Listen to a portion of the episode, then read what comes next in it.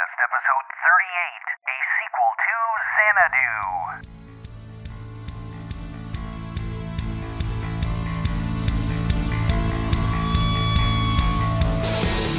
Welcome to Sequel Quest, the podcast that dares to imagine sequels to your favorite films and movie franchises. Take a journey into the realm of cinematic possibilities with your hosts, Adam, Jeff, Justin, and Jeremy. Let the adventure begin now. I'm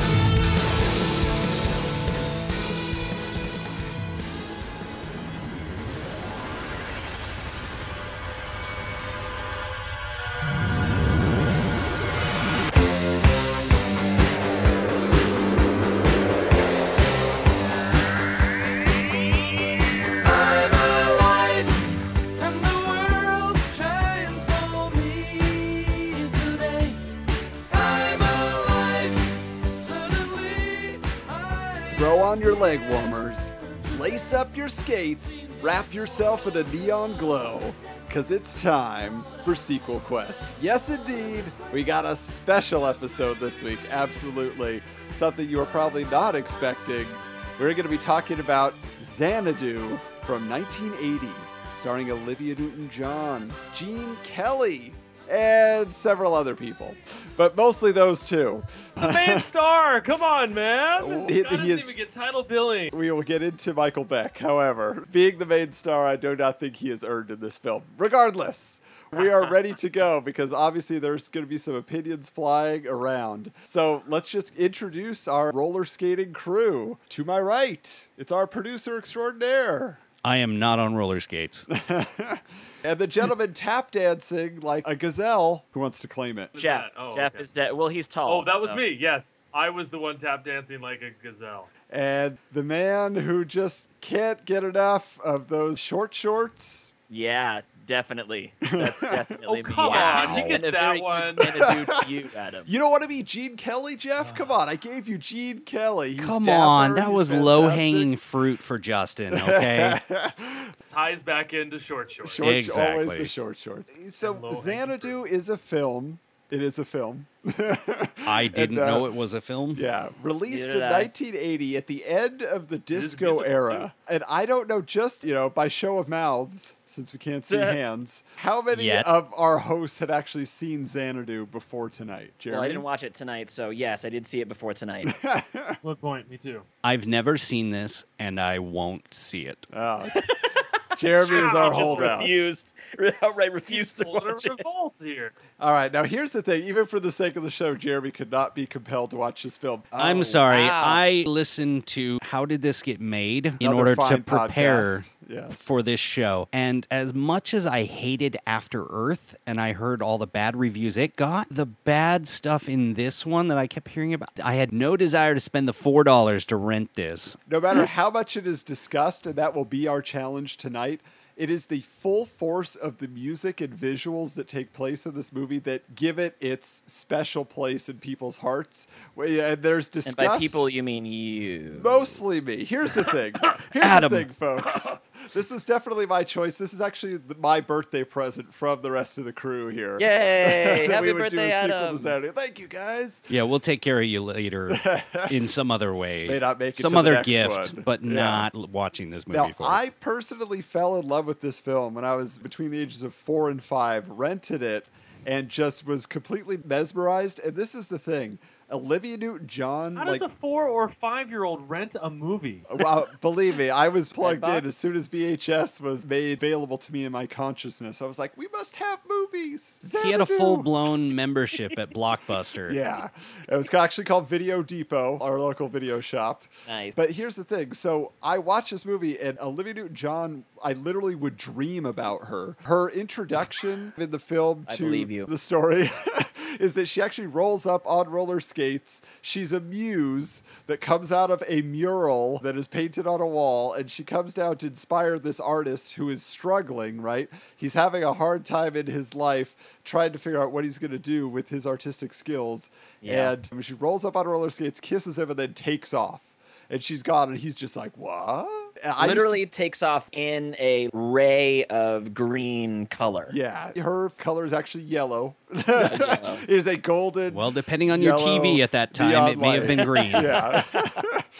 and, but Touche. Now, this film, I don't think I rented it that often, but it made such an impression on me. I actually used it to woo my preschool girlfriend. That there is a dance over in this. They're still together to this day. Everybody. yeah. Gene Kelly came out of retirement for this film. Okay. And he said, I will not do any dancing. I will be in your movie, but I will do no dancing. Yeah, And too bad about that. yeah, no, this film is a fusion of 80s disco and rock and Yeah. 40s big band swing music. It's a very strange fusion that they tried to bring those two musical styles together. And Gene Kelly was from the old school, right? He was representing that. And there's a dance number that after the movie wrapped, people were like, why didn't Gene Kelly dance? So they begged Gene. He agreed to choreograph a number if it was just him, Olivia Newton John, and the choreographer in a room, and nobody else could be on set and they learned the routine and then they did it. That was a song called Whenever You're Away From Me. And I used to sing that to this girl and I would do my tap dance routine with her out on the playground. And we would like, we would skip down the sidewalk together. And it's a very romantic film to me. That is adorable, dude. Oh, Dude, no. Please tell me somebody has video of little Adam and little Uh, Adam's little girlfriend. I'm afraid not.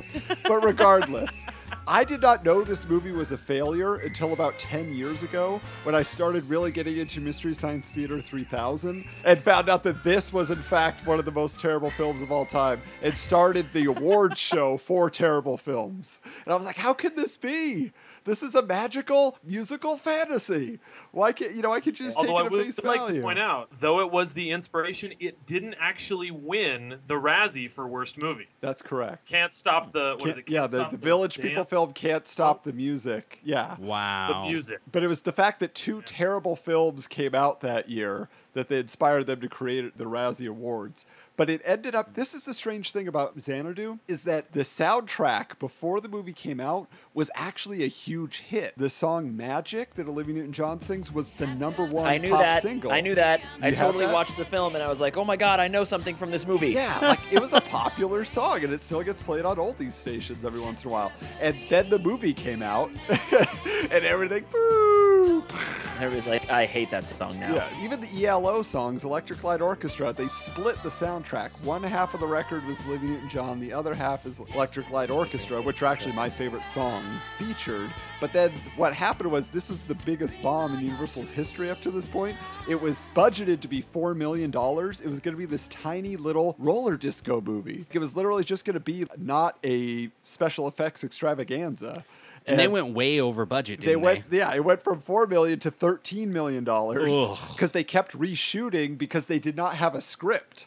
Yeah. Uh, Olivia Newton-John said in an interview she signed on because she saw a 20-page treatment, just a little write-up about basically what it was going to be, and she said, "Yes, I want to be that to be my next movie after Grease, and I'm the biggest female star, you know, in, in movies right now, and I'll take it." And then they're like, "Uh-oh, we got to make this into a big deal," and stuff didn't work, and they would reshoot it. Oh, this isn't working. They rewrote the script like six times, and it never got better. The director said, "He's like, we just dealt with it." It's So really- everybody who's listening, watch it. did go for it. Well, but that's the thing. So the story is terrible, but the music is great, at least for the time. If you if you look at it in context, Whatever you need to tell yourself to sleep well at night, yeah, I was gonna say like that. So that's Adam's opinion, Jeff. Yes, Jeremy? let me hear about you guys. Your experience. I with have no opinion. I am here That's right. to. You refuse uh, to see it, so.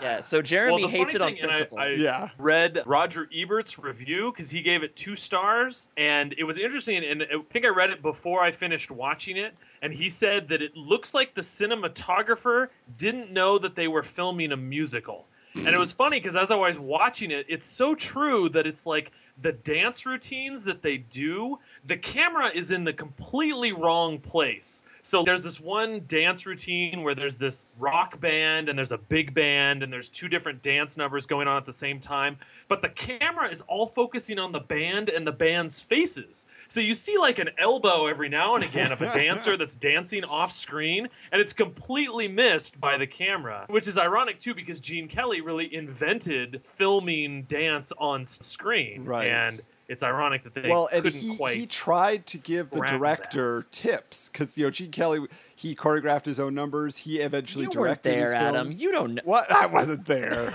Uh, Oh, I've traveled back in time just to be a part of. he this may edited as well have been there because he's sitting here with a comic book that's got Yes. so much info in it. I do have the Marvel Super Special magazine from 1980, number 17, Xanadu. front He of pulled me. this out of the Whoa, plastic. Why? What? It, it, it is in a plastic sleeve that I keep dearly. It just gives you 30 pages of story, and the other 40 pages are devoted to behind the scenes and wardrobe and dance routine trivia. Yeah. so it's got it Sadly, we don't have enough time for ah, 40 pages of terribly behind the scenes. So Yeah. But Justin, where did you fall? You are a dancer by training. So I was delighted by this movie. Woohoo!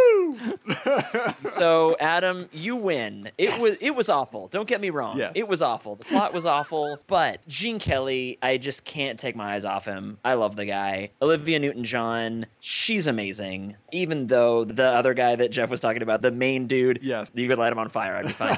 uh, but Olivia Newton-John and Gene Kelly, they could just hang out and chit chat, and I'd watch that for an hour and a half. And also, so the effects were obviously dated and everything like that. But I thought that the mix of like that scene that you guys were talking about, the mix of like the 80s rock and the big band was an interesting idea. And just the passion of the artistry behind it. I was watching it thinking about like these people look like they are having a blast. Like especially when they did the scenes with just like a bunch of randoms yeah. dressing up all crazy, running around, changing clothes and wearing masks and, and roller skating everywhere. I was like, that looks like so much fun. Despite the fact that I have no idea what's happening, who's who I'm supposed to be rooting for, and but I'm lost. But that's really cool. Like Yeah, I, it- I it- wish they could have gotten it all visual together because it would have been a really great movie. Yeah, like that's the thing. And literally, in those scenes, including the final dance number in the club Xanadu, there's like 200 people in these Yeah. dance numbers. Like it is insane how many people they on roller skates. on roller skates at the end that they shoved into these things. And so it's just like if you can't just get a smile on your face from the sheer theatrics of it all, I, I don't know why people are so down on it. It's like, yes, you're not going to shed a tear, you're not going to stand up and clap for this film, but you should be getting up and grooving a little bit. You should feel like you're, You're into this. you're gonna have to loan me one of your copies of this. Well, Jeremy, this is what we need to do. Just to give you a basic Wow. idea of the story, why don't you just read our quick synopsis from IMDb? oh no. Oh wait, that's y- that's your Jeremy pitch. wants absolutely nothing to do with this movie. At oh, it's down here at the bottom. It's Okay, not okay. gonna work, Adam. Yeah. I was gonna read your pitch It here. was so close, and then I turned him off. All right, Xanadu, 1980 Universal Studios. The Greek muses incarnate themselves on Earth to inspire men to achieve. One of them, incarnated as a girl named Kira, encounters an artist named Sonny Malone. With the help of Danny McGuire, a man Kira had inspired 40 years earlier, Sonny builds a huge disco roller rink. So there- that inspired me it. to not watch this oh. movie. Oh. well, see, that's the cool element of this. Muses are eternal, right? There's the whole concept. So, they've inspired men throughout the ages. So, you have Gene Kelly's character in here, who, again, like I said, 40 years ago, he had this girl in his life that inspired him. He played in, in Glenn Miller's band, he played clarinet. He was this, you know, and then he started his own club. And then the, the muse went away and he lost all his inspiration. And then he just had a big business life, you know, but he didn't have his dream. And then now Sonny is this artist, played by Michael Beck, who is as wooden as a board and unfortunately cast. It was supposed to be John Travolta. He said no. That it was going to be Andy Gibb, the younger brother Probably of a the Bee Gees. safe bet Yeah. for John Travolta. Also said no. So, and Michael Beck, he didn't have to audition. They just said, "Will you please be in this film?" He said yes. you might know Michael Beck from The Warriors if you've ever seen that fine film from the '70s. But I love that whole concept of okay, she inspired this guy years ago. She's inspiring this younger kid now, bringing their musical styles together, and they're both sharing that inspiration. But in the meantime, there's all sorts of crazy stuff, including an animated sequence. What'd you guys think of that animated song? I might have fast forwarded through that. You missed it. Oh, Jeff. No, you didn't. No, no, you didn't. It didn't make any sense. It was Don Bluth, and it was very Don Bluthian, which is very nice. but it made absolutely no sense. And it for me, it so summed it up just looking over at my wife's face when that moment, and it was just, huh? What? I mean, I guess there's supposed to be this subplot about dreams. So this is a dream sequence, Yeah, well, maybe something like that. Yeah. Very thin. Yeah, it ultimately like that. The whole point of that was just they had one extra song, and instead of choreographing something, they called Don Bluth and they said, "Can you just animate something for this that we can put in the film?" And he did it in like ten days. He put it all together, and he's like, "Yep, here you go." But the other thing I just want to bring up real quick is that the character of Sonny Malone is based on a real life person. The original screenwriter, when he wrote about this artist who duplicates record album covers to be put in front of record stores, he's just a painter, and that's why Sonny Malone is frustrated with life because he has to paint other people's paintings. He can't do his own art. But that character is based on Brian Grazer. Now, Justin, you're in Hollywood. Do you know who Brian Grazer is? Nope. Okay, he is Ron Howard's He's, uh, producing partner. Ron Howard's buddy. Yeah. So he's produced Cool. films like you know, Apollo 13, A Beautiful Mind, Kindergarten Cop, American Gangster, Bowfinger, personal favorite of mine. So he's a big time Hollywood producer. That was his job. And so his screenwriter buddy just wrote his life into this film. Whether or not he ever got touched by a Muse, hard to say. But I just thought that was So a he really just weird slept with Olivia. Newton John, and that's Yeah, Exactly. probably. He never opened a nightclub, so clearly it didn't happen. Which I will say, my high school girlfriend actually, she told me her neighbor's claim to fame. She's like, by the way, the guy who lives over there, he's so proud of the fact that he slept with Olivia Newton John in the 70s. Now, he tells us all the time. And I was like, oh. he goes to local bars like, "Hey, how's it going? Hey, Yeah. I slept with Olivia Newton John in the '70s." And I just wagged Um, my fist go. at him. I was like, you, sir, stealing my dream girl. Shame, how dare you sully her? I, you know, I, I could drop trivia on you all day, but I think we got to get into this and find out is there a way through a sequel to make this a film that Jeremy would want to watch, that perhaps Nope. would redeem it in some way? Let's just say you're already almost 20 minutes in and you're persuading me not to watch this, yeah, you're losing let him, alone a sequel. Well, at least I won over Justin on some level. a little bit. All right, so with that, let's jump on in. Justin, what did this inspire you to write? So uh, my movie is titled Xana 2, Not Amused. um, it is a horror film Oh, set in Los Angeles. and Wow. basically, it's like a bunch of high school kids. Samantha and her best friend Kira spend the night in an old abandoned club. Friends die off. And uh, my inspiration was basically um, when you're stuck on an idea, cross genres. So it's High School Musical meets Scream. No, there's no music. It's just a horror film. So what are you crossing Just it with? You're crossing the idea of a musical fantasy without music. You took out the music and added horror, so it's a horror fantasy. No, it is a horror film.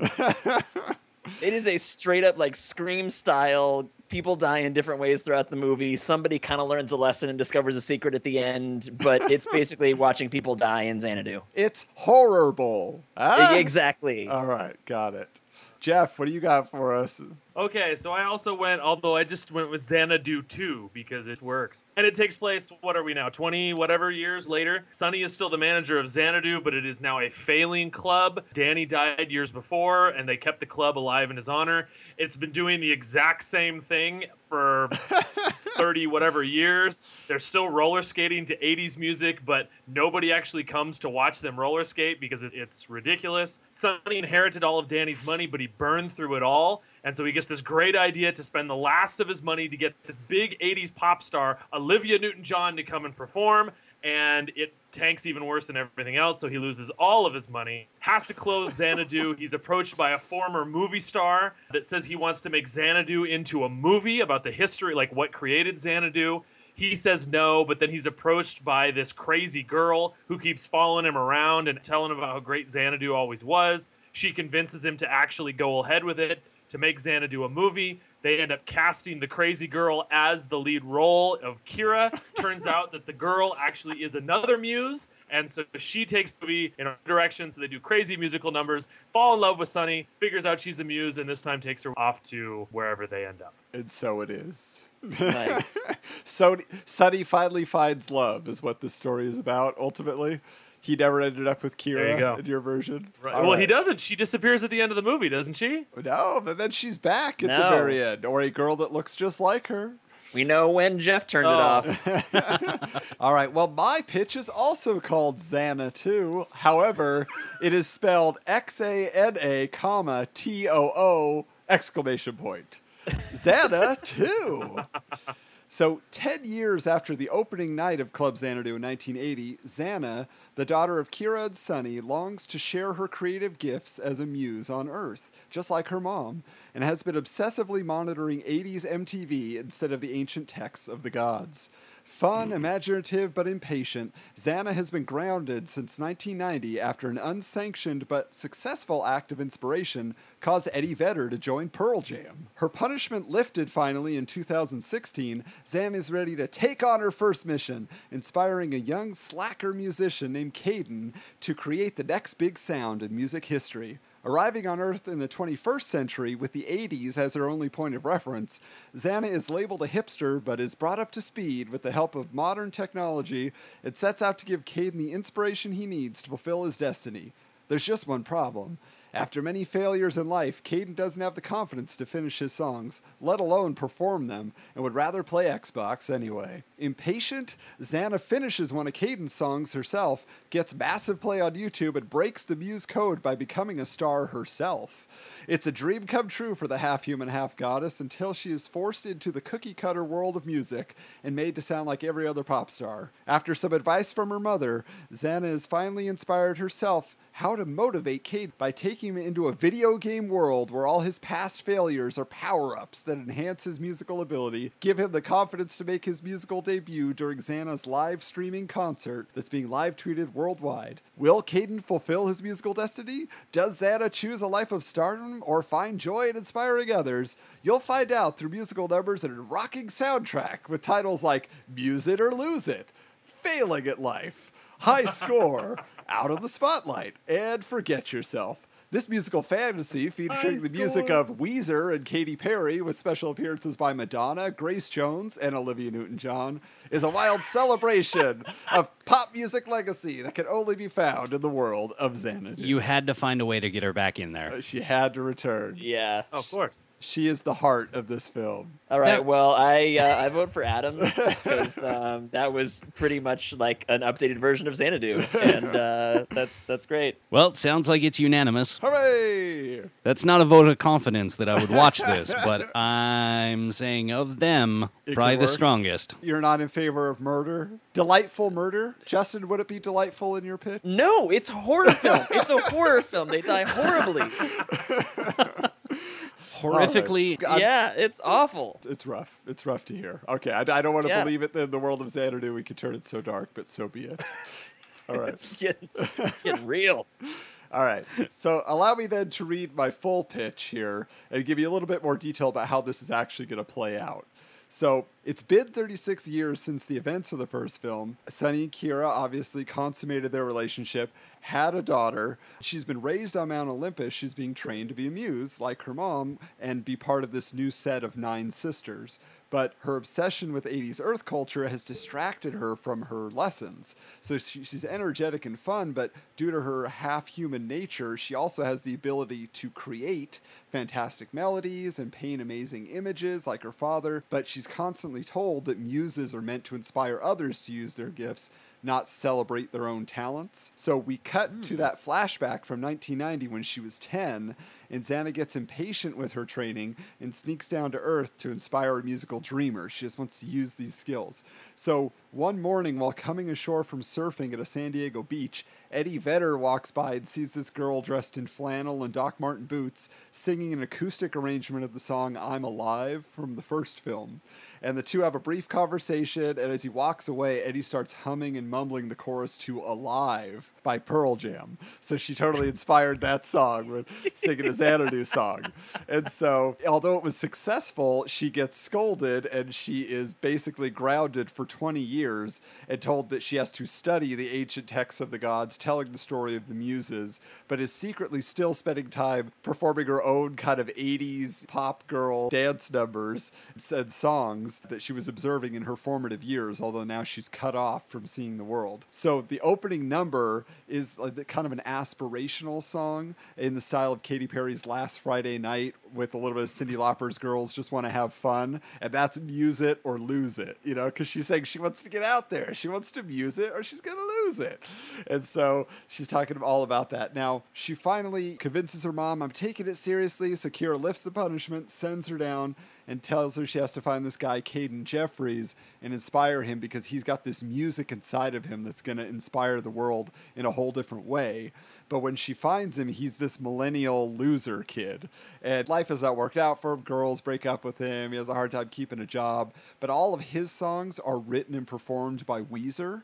And what happens is he writes these songs that are super, they seem like they're going to be super catchy. And they get up to like the chorus with a cool hook. And then he always cuts them off. It's a reflection of himself not having enough confidence to go full force and believe in his own creativity and just do anything in life completely. And now Xana comes down and she's supposed to strike up this romance with him, but all she knows is the 80s. So that's like where a lot of the humor comes in. She's like just trying to relate. It's kind of like Kimmy Schmidt, if you've seen that show. She's trying to relate to the world in this way that it just doesn't work anymore. So then there's this whole extra dance number that's called Get With It. That's kind of like Taylor Swift Shake It Off. Everybody's kind of like changing her. So they're, you know, just like you have the, big production numbers in Xanadu with 20, 40, 60 people. That's what it is. And they're like changing her outfits and helping her learn about how to use a tablet, whatever, you know, just like crazy stuff like that. Meanwhile, you have Caden is singing his songs, failing at life, tried to get himself back into the swing of things. Like, I could do something, can I? And so she meets up with him, and ultimately she just finds out she's sort of helping him, but not. He just never gets to that point where he'll do anything, and he, he always just goes over and starts playing Call of Duty.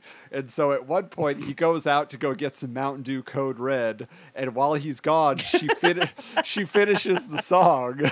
then she uploads it to YouTube, and her her username is Xana with the number two. So she's Xana two. Puts it out there. She says music and lyrics by Caden Jeffries, but it gets huge play. And there's this big song. The song itself is, is called "Forget Yourself," and basically the musical montage is all these people doing their own YouTube videos to the song, and some are pretty good looking, some are very questionable, you know, in content and performers and all of that. And then she's tried to go out and tell people uh, in the comments, "Oh, I love this song," and she keeps trying to say, "Caden Jeffries, he wrote this. It's great." But all people want to know is who's the girl who sings it. Yeah. So he finally just encourages her. He's like, Look, I'm not really worth it. I don't care.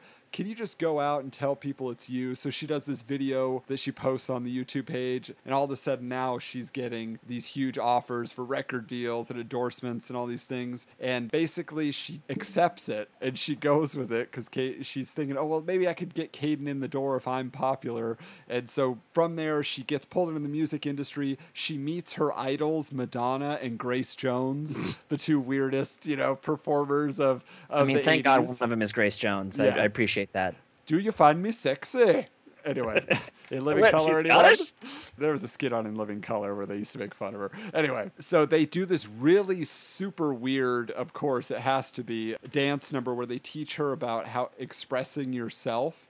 And it's called Look Within, but there's like multiple in camera costume changes and creepy contortionist mimes with masks, exotic Whoa. animals, and trippy camera angles. And then the Blue Man group is just in there for no reason. So everybody's getting splashed with paint. cause. Yeah, just to make it as weird as possible. So she's all excited. Yeah, I've got all these songs I've been wanting to perform for millennia, you know, and all this stuff. And what happens is she just gets saddled with generic pop music, you know. So the producers are there and they're like, "Hey, well, we just need to give it a little more Demi Lovato, okay? Uh, could you could you we up the Ariana Grande sound, you know? Like, so they're just trying to get her to perform like everybody else. That's not really how Rihanna would do it, you know, that type of thing. Yeah. So she's all disillusioned. She goes back to Olympus, and her mom just tells her. Kira sits down, sings the song called Out of the Spotlight, basically just telling her, You're going to find your greatest happiness inspiring other people. It's what you were born to do. And then that gives her this moment of inspiration. She says, I know what I can do for Caden. So that's when she goes down, takes him into this dream world. It's a video game world. The song is called High Score and gets to this crescendo where it's supposed to be the catchy hook. And he finally goes for it all the way. And that's this awesome song. And it really it siegs into she had this big concert scheduled that she's going to perform, you know, live online. Everybody's going to live tweet it. But instead of performing the song Forget Yourself like it was online, she does this really laid back acoustic version. There's no production values, it's just her sitting in a chair. And people are like, you know, WTF, Xana, whatever, you know, like, Xana, don't, all that stuff. They're all upset with her. So then as soon as she's done, then she brings on Caden and he finally performs, you know, his song for everybody. And people are like, what is this? This is when we signed up. But then as it goes, the tweets get more and more positive. And then finally, Caden is the star and she accomplished her mission. Everybody's happy. The end. And then as credits roll, of course, there's going to be kind of a remixed version of Xanadu.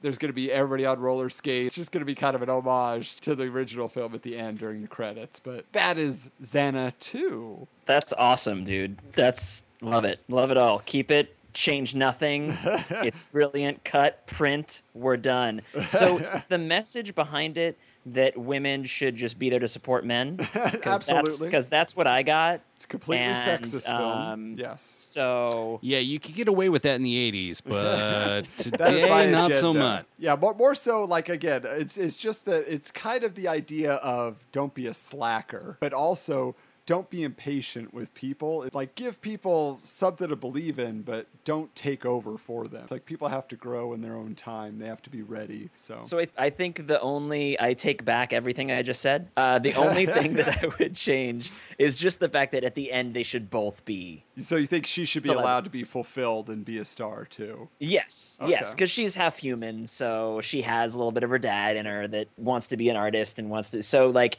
maybe at the end she writes the songs or she does something where Mm-hmm. they're both involved, not like. And then she takes a back seat and he becomes a star and she so maybe goes it's back kind of the opposite of the first the film again. where instead of her mom like coming down from olympus and staying she basically well i guess she is kind of doing the same thing but she stays to be herself type of thing now i can be myself free from olympus What if it's a combination of the two, where you, keep the whole thing where her mom is saying, "No, you're supposed to be a muse, and your job is to inspire others."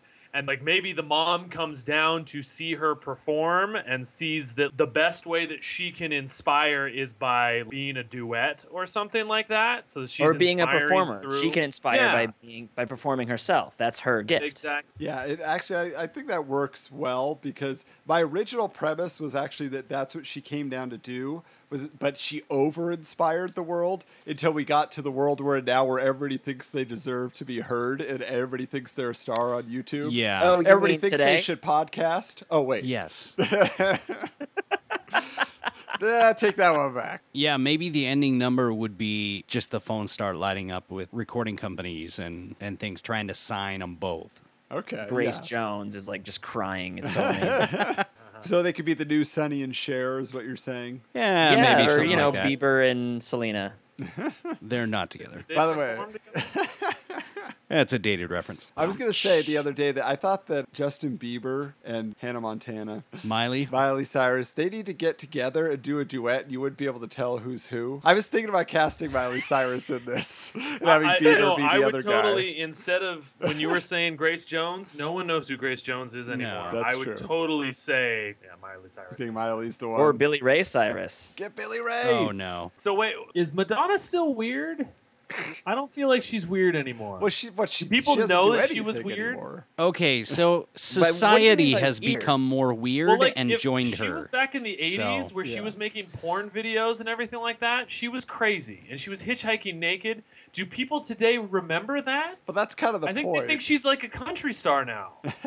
No. she had her dance album. Isn't she? No, That's she's her not. image. She wears the cowboy hat. Well, no, everybody thinks that she's she's proto Lady. Gaga. She she's the original Lady Gaga. That's what Whoa, she is. Lady Gaga. Forget it. Lady Gaga. That's who you got. You got Miley Cyrus and Lady Gaga. Done. So it has to be more current.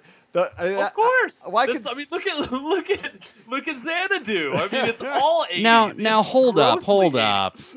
Uh, no, we're gonna have no appeal. Like this movie would bomb if we put Miley Cyrus as a lead actress. No, she's not a lead actress No, she's she's like- the one. yeah, instead of Madonna cameo. and Grace Jones, she's the weird one, along with another ar- female artist that meets with Xana and just Exactly. does a weird moment in time with her, where you learn this is how you Oh, if we're casting, then I would say let Xana be like Amanda Seyfried. Yeah, because she was in Mamma Mia, right? She sang. Yeah, she can totally do that. Yeah. Oh, see, I Or- was, well, except for act, because otherwise, and that was the one that I was picturing for all of these, is that if we're gonna do this as a homage to Xanadu, is that you've got to have Katy Perry be the main character, just like you had Olivia Newton-John. Ah, I, Wow. and I don't that was know. my Acting thought, chops? but Although Olivia Newton-John acting chops, let's be yeah, honest here. she she was not great. Well, in Yeah, but we're either. updating it. We're making it better. Here, Yeah. here's my recommendation because if we're kind of updating Kira and still having an 80s touch to her, Mm-hmm. you're overlooking the one person that's trying to remake the 80s music right now, and that's Taylor Swift. Oh, She's kinda got the Kira look. and she's acting and stuff. She does some acting, Mm-hmm. she does a lot of singing, Yeah. and it would fit with this role. Yeah. And it would draw the crowd. It would And draw the crowd. It would draw the crowd. Because that was my thought. Now think about because that's your big selling point, or one of your big selling points is going to be this. You could just show a poster with whoever this main star is, and Lady Gaga and Hannah Montana. Uh-huh. Like Miley, my, my, my. well, and and this Miley and Taylor Swift together. Does everyone want to see that? It could be really interesting. Yeah. Well, you could still even have both Madonna and Miley as like the studio people, Mhm. and then they're trying to impose their views on music on Taylor Swift. Okay. Yeah, I So mean, you'd dude, have you this can natural put Taylor Swift in a movie poster, call it whatever the hell you want, and people will show go and up. see it. Yeah. Exactly. True. Yeah. And I Although thi- it I think does seem why kind of ironic that if we're being like, no, you have to be more commercial, Taylor Swift. It's like, really? Is that? I don't get it. but she's doing I mean, it I her guess own Katy way. Perry Jeff. Right. Same thing. Taylor writes her own songs, like so. She has that credibility of being someone who's like, oh, she is her own artist. You know, like Yeah. that yeah, despite but that have she's you heard popular. the songs she writes? Hey, Let- we're not getting come into on. that. Well, Jeff, we're we're of a We're different not. That's the generation, whole so thing. let's take a step back. Hey, there's Well, more know, work in her anybody be like, songs. oh, they're brilliant. There is way more That- work in her songs than Rihanna. Well, but that's the whole Oh, thing. This is well, supposed to be if that- pop. that's a word. It's it's not supposed to be g- deep song making. This is not U2 for a new generation. Yeah. This is also not the deepest film ever made. Right. True, this is No offense, this but is a sequel to Yeah. is Xanadu. she But- doesn't want to be commercial. She wants to be. But I mean, but but Jeff, who Deep. who would you recommend then as playing this character then? If if I'm not, not, I'm not. I'm not. I'm not dismissing Taylor Swift. I'm just saying that it does seem kind of ironic that it's just like for me, Taylor Swift seems to be one of the most commercially commercial people out there. Hmm. But at the same time, that was kind of everybody else we were thinking about. Yeah, that's like, what I'm saying. yeah, Ultimately, you what you want a name in there, like that's what Xanadu was at the time. Olivia Newton-John yeah. was the biggest star out there because Grease had been the biggest Right. grossing film just a few years prior, and she chose to do this movie, and that's why it was supposed to be her big solo project Again, to launch her. Yeah. Oops. Yeah. So, but no, I, I, I actually like the idea of Taylor Swift because I think she has the right attitude that we're looking for. She could play Yeah. like she doesn't Shake want the spotlight, Yeah. kind of thing. But but at the same time that, that she really does. Like it's inside of her. Yeah, So she's you like could see an thinking internal struggle happening with that. Yeah. And she could write all the music, and that's saving some money on the old Exactly. budge. there you go. and then you totally got to have the first person who's texting about how much they don't like her. The first person's got to be Kanye West. Just typing, that'd be Uh, awesome. tweeting like crazy. That would be Um, great. can I give an idea for the dude? Uh, Yes. Nick Jonas. Oh no, no, we're not going to Jonas. Really? But Nick Jonas isn't he the one who's on Broadway doing Oh, uh, oh, Les? Mis? Yeah, but she Dude, he's- dated his he's in- brother. he's doing a lot of stuff. He's doing acting on TV. He's doing the Broadway stuff. I'm thinking that So the He's the, the right question age. the question that I have with that is if you have him in there, does it well, I guess not. I was gonna say, does it distract from the fact that he's supposed to be more of a hipster nerd type guy in a way? Is how I envisioned him. He, he What- has who are you wanting, in, like in the Moby? whatever uh, horror thing that he was on. He's the super gay sidekick to the main guy. So he Ooh, so he can ooh, he wait can a minute. He could do- Wait a minute. What about Harry Potter? He's doing Broadway now. Daniel Radcliffe. Daniel Radcliffe? Oh, actually, that'd be kind of cool. That'd be really interesting if he. I wonder if he could sing. But you know what? Sonny did He not does. He's- sing in Xanadu. Oh, he's- he's how- done how does he see stage stuff, business yeah. without really trying right now. Oh, Oh, He's yeah. on Broadway. And- Daniel cool. Radcliffe, done. Okay, I like it. And but his songs are still written by Weezer, so Rivers. Yeah. Rivers is still uh, giving him some songs to play behind. Okay, Yeah. so that's good. And, Who else uh, we got? Well, then we then we have to look at obviously you know Olivia Newton John's coming back. The, I mean that was really it because The like two of 'em. So wait, Olivia Newton-John, who's she gonna play? she's playing Olivia herself. Newton-John's gonna play She's her playing mom. Kira again, but Kira is now kind of a retired muse who's training the new generation. So there's the new Kira, No, the she's not Kira. Her name's Oh, Xana. Xana. She's the Oh. daughter of Kira Oh. and Sonny. Yeah. So so that's the whole thing. Is Well, Taylor Swift would look like an offspring of Olivia Newton-John, could pull possibly. Yeah. Got the per- the perkiness and the spunkiness. Blondes, blondes all look The the, blonde. Yeah. Because all blondes look the same. Well, Okay. she Same. Yeah, She that's get- a You know, Dennis here. Rodman was blonde for a while. Maybe he could play Xana. Come on, Dennis. But no, and like I mean, outside of that, I think the idea that you had is that that Miley Cyrus and if it is Madonna, Yeah. or whoever, are kind of like imposing the standard pop star idea onto her. I think that's a that's a good little conflict for her to have, which again is what what was needed. But they Wait, could they're also bringing the just be standard, ridiculous. or they're bringing the wackadoo. yeah, they're bringing the wacky. okay, so you right. want and then again, the- that's why I would say Lady Gaga. Well, you probably can't get. Madonna for it, but Lady Gaga and well, Miley unless, Cyrus unless you might be pitch the. it to Madonna and you're saying, point. look, you're playing totally against type. You're playing this rigid studio exec. You know, Is she really record though? company executive. You're trying why to force the wackiness on Taylor Swift. But that's the joke: is that Madonna is telling her, "No, we have to stick with the status quo," and da da da. da. And so she's being so serious about it, and you're like, "Madonna, you're a hypocrite." But that's the joke. No? She, she would work well as as kind Ah. of like I, I picture like uh, what's her name Meryl Streep in uh, is that Meryl that does it Devil Wears Prada she's Uh-huh. that kind of a character almost Meryl Hmm. can do anything. yeah. well but it's not Meryl it's Madonna Madonna Madonna, yeah. No, but actually, I changed my mind about all the a- casting. It should all be Meryl. Just the and one Meryl's daughter, Meryl's daughter, who looks just like her. The- exactly did we see the one where she was the rock star Let's, uh, Oh yeah, that's right. So now, is there any other? So I mean, obviously, with all those musical people in there, we can have some pretty great contributions. You know, Well, like ro- lots of random cameos and things. right as well.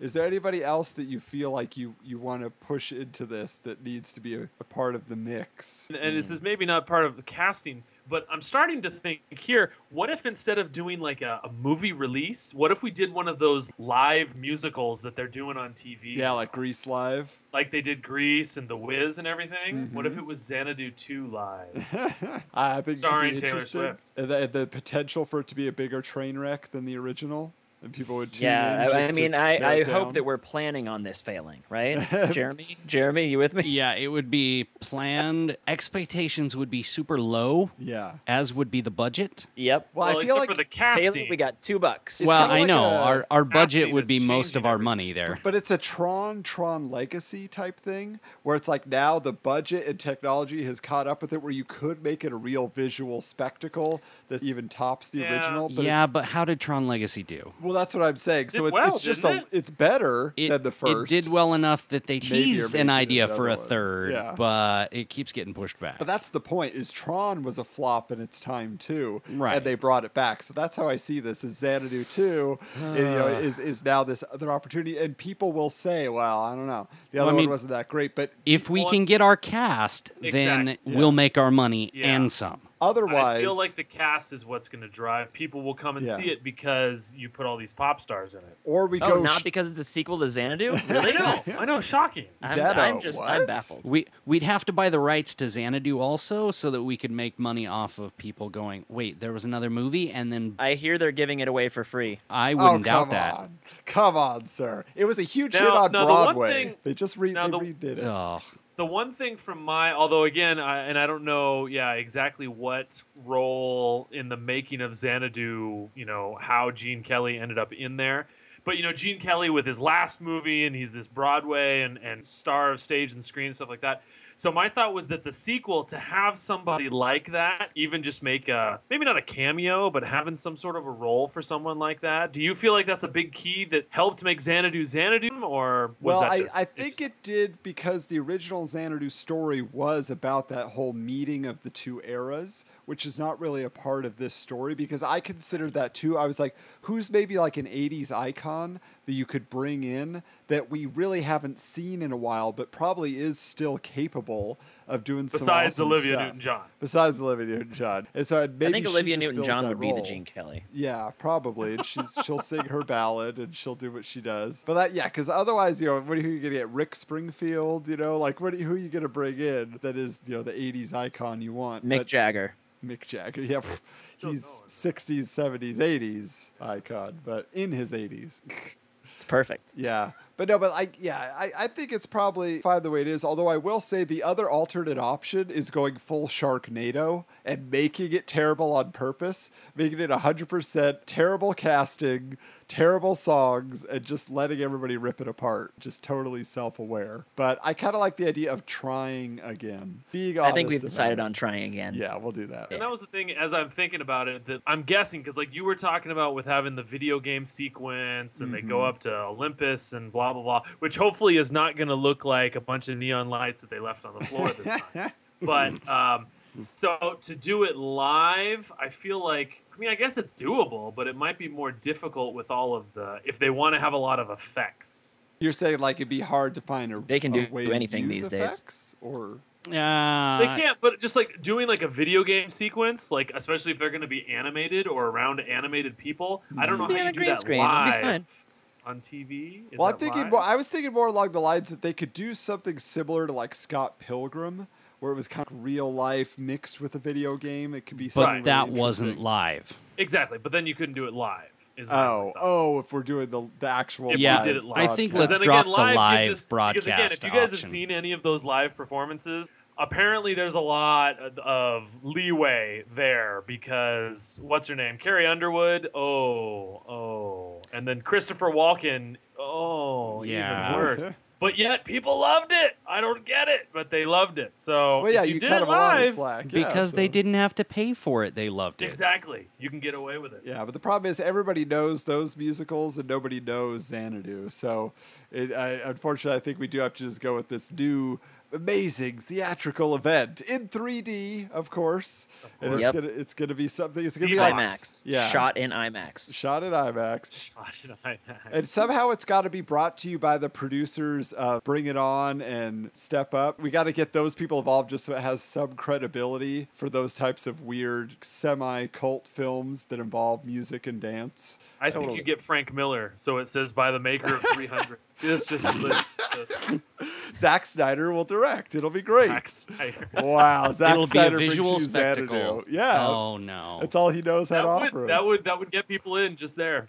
Zack Snyder brings you Taylor Swift in. Isn't that what he was doing with Sucker Punch anyway? I mean, it was basically just one long music video. So, I mean, I think that could work. Zack Snyder for director, thank you. Oh, Unless I, I was thinking of somebody, you know, the guy who he directed G.I. Joe Retaliation, but he always he also directed some of the Step Up films. I'm hmm. trying to remember his name right now, but you, you get a guy like that, or you know, one of somebody who directed a high school musical film, maybe something along those lines. Because special effects, I feel like as long as they have a good consultant, they can just kind of throw them in there and they could look as good as they're going to look. But it's more about somebody who knows how to capture, which is not what they had in the original, according to Jeff. Right, that they did not know how to shoot the film, so want to get somebody who can capture the excitement of it all. What about poster art and stuff like that? Are we imagining just Taylor Swift? Is she ever going to wear? Because you know the '80s thing, we are in that era of the hipster '80s throwback. So is she going to personify that on the poster, or is there? Yeah, gonna she has full beard, like a really big beard,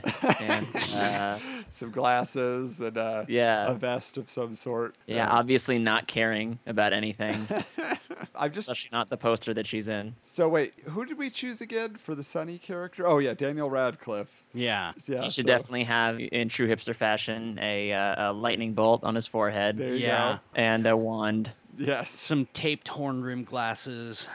I wonder if this is something where do we not play up how fun and awesome it is? Do we try to make it look more like Twilight or somehow?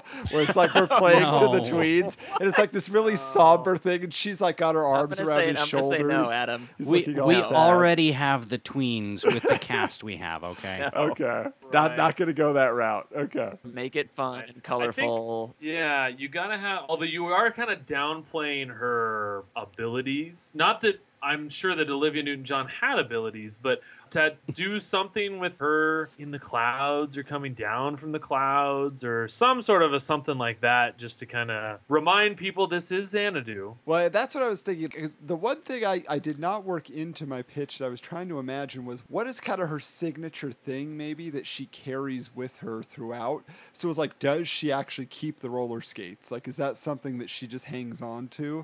And and that's kind of her. How about we throwback just like idea. title the poster Olivia Newton John returns as Kira? That's not going to sell it. To Justin's point, Jeff's Right, point, and she's that like a it's the new pop stars, and it's just for the. I mean, you you, know, the could old- have like the rom com poster where it's a Taylor Swift and she's got Daniel Radcliffe's tie in her hands and she's pulling him along. Yeah. Yeah. She's got his yeah. video controller cord. and Yeah, he's like yeah. chasing the controller cord. Well, it- or but he's what got if- a guitar on his trying to back. play. Yeah. Right. What if it was because now Daniel Radcliffe's character writes guitar music? Yeah, he writes really good pop rock, but it's uh, ultimately would have like a techno edge to it. Is what it's supposed to be the new sound or whatever. Have and so, like a guitar or something. That's very. Oh my god, that would be amazing. uh, Um, but I think yeah, having something where it's like because I think the image of Daniel Radcliffe holding a guitar Yeah. would inspire people. Like Yeah. having Taylor Swift with the guitar, we've all seen it before, but Daniel Radcliffe with the guitar, and then to have her doing some sort of inspirational singing or like whispering in his ear or blowing his hair or I don't know. Well, I- Ooh, I- I, like that if he has a guitar and she's whispering in his ear. There Yeah. you go. But I think she should have a pair of roller skates draped around her shoulder, just hanging off her Oh. shoulder. So you're kind of getting just that little touch of Maybe she's wearing a hat made of roller skates. Okay, wait. maybe maybe she's wearing the roller skates Mm-hmm. and leaning over talking in his ear. There you go. Yeah. That's a good Done. image. By the I'd like way, to forget the roller skates. I'm, I'm wondering, possible. like wardrobe wise, the look of the new Xanadu. Is it again? Are, are we saying that they're just gonna we're gonna hire a new designer that's gonna give it this The, really best. they're look? wearing meat suits. Everybody's wearing vests. Very Lady Gaga inspired. The- I love the vest though, rhinestone vests. It'll be great. No, leather. Oh, leather. Leather vests. Yes. Brown yeah, leather bedazzled vests. leather vests. Oh. No, oh, that's was not thinking, like, politically correct vests. Maybe anymore. it's just you wear three vests. That's the new trend they're trying to get going. So one leather, one pleather, and one mesh, or what, or One one wool. one No. feather. Because it's hot. Leather, Just so feather, they and rhyme. mesh. Leather, drop, pleather, drop feather. the vest. Drop the vest. All right, sorry folks, we are not fashionistas here on this show. Definitely not. But yeah, like I said, and obviously the soundtrack has already spoken for itself. We're getting a little Lady Gaga in there. It sounds like we're getting some Taylor Swift. We're getting some Weezer, just because I think Weezer needs to be in there. They're still semi-relevant in the world of, of popular music, so they could do So something. what is a Lady Gaga, Miley Cyrus, Taylor Swift song gonna sound like? Ooh, that's. Awful. Yeah, Yikes. it's, How do we just keep them all in the same room without them? I don't know. Killing no, each they're other? gonna write different Bursting songs. into Each one of them is gonna have a very unique, fantastic number alone by themselves. well, it, no, it'll it'll be like the the 40s and 80s Yeah. rock number where everything just meshes in that one. well, we'll get the Electric Light. Orchestra to mix all three of them together. Yes. See, that'd be great. Excellent. Yeah, that'll work. So that that way everybody can have their moment in the spotlight. Then they come together to create something truly fantastic. Or Right, Zed. And then we have the camera facing the wall the entire time, so it misses it all. Perfect. All we see is yeah, just some shadows and a few flecks of whatever. Some bubbles go by. There's just, what's going on over there? It's It like, must be great though. yeah, this it sounds very like a lot of fun. That would actually be funny if the whole movie was that. It's just like the camera pointing to the ceiling, you know. And- and- The Or or random blank walls, and you just see. Now, Yeah. By funny, you mean painful funny? Or I mean, it would be And some the type movie's of two and a half artistic hours, film. so- Yeah, exactly two and a half hours of the scene. well, it's an art house film. That's The, mo- the movie's all shadow puppets on the wall. might get better reviews. There has to be an animate. No, we're done. a bold new direction for Xanadu. Yes. Roger Ebert eats his words. Okay. Rolls over in his grave. Is he dead? Did he die? I don't remember. Ah, One of He's them still did. around. No, that was that was Oh. Siskel. But Well- anyway, this got really somber really fast. Xanadu, do do do do do. All right, just Thanks, trying to Adam. bring up the mood. Adam. Do Sing do out, do? Is that the words? do do do do. All right, that is Xanadu, and we've done it, folks. You endured it, and we thank you. Happy birthday to me. Thanks. We guys. definitely endured it. Yay! but Jeremy, will you just go watch this film, please? We'd have to crowdfund this movie.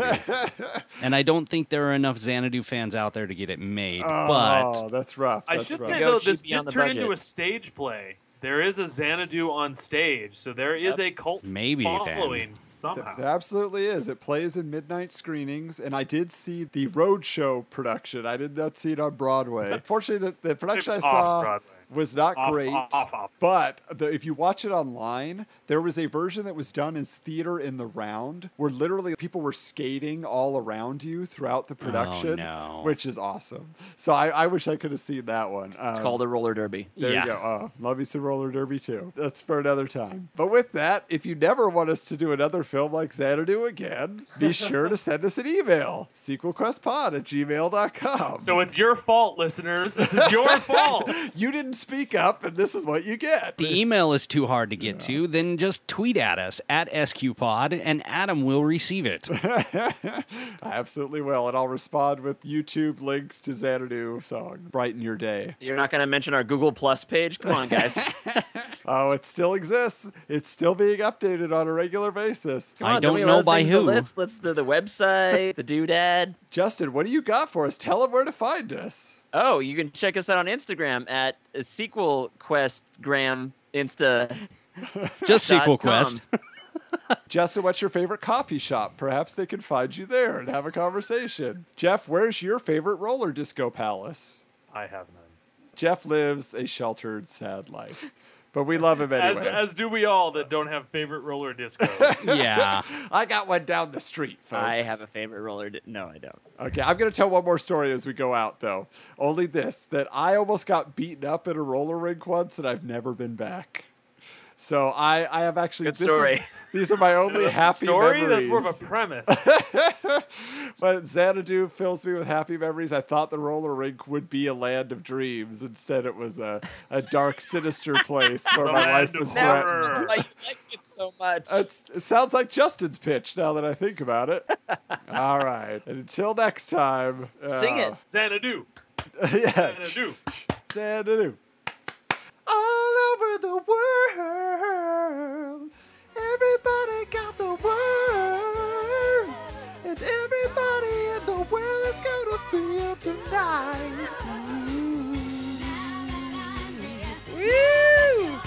Happy birthday.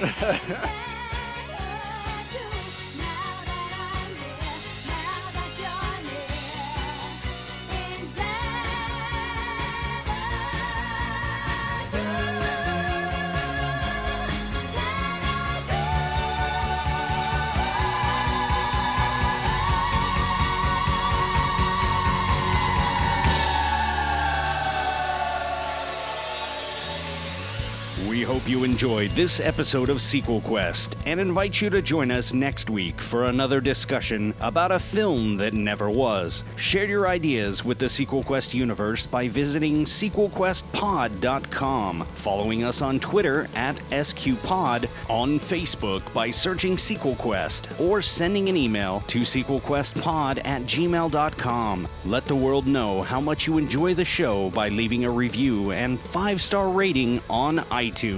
All films and characters discussed on Sequel Quest are the property of their respective studios and license holders. No copyright infringement is intended.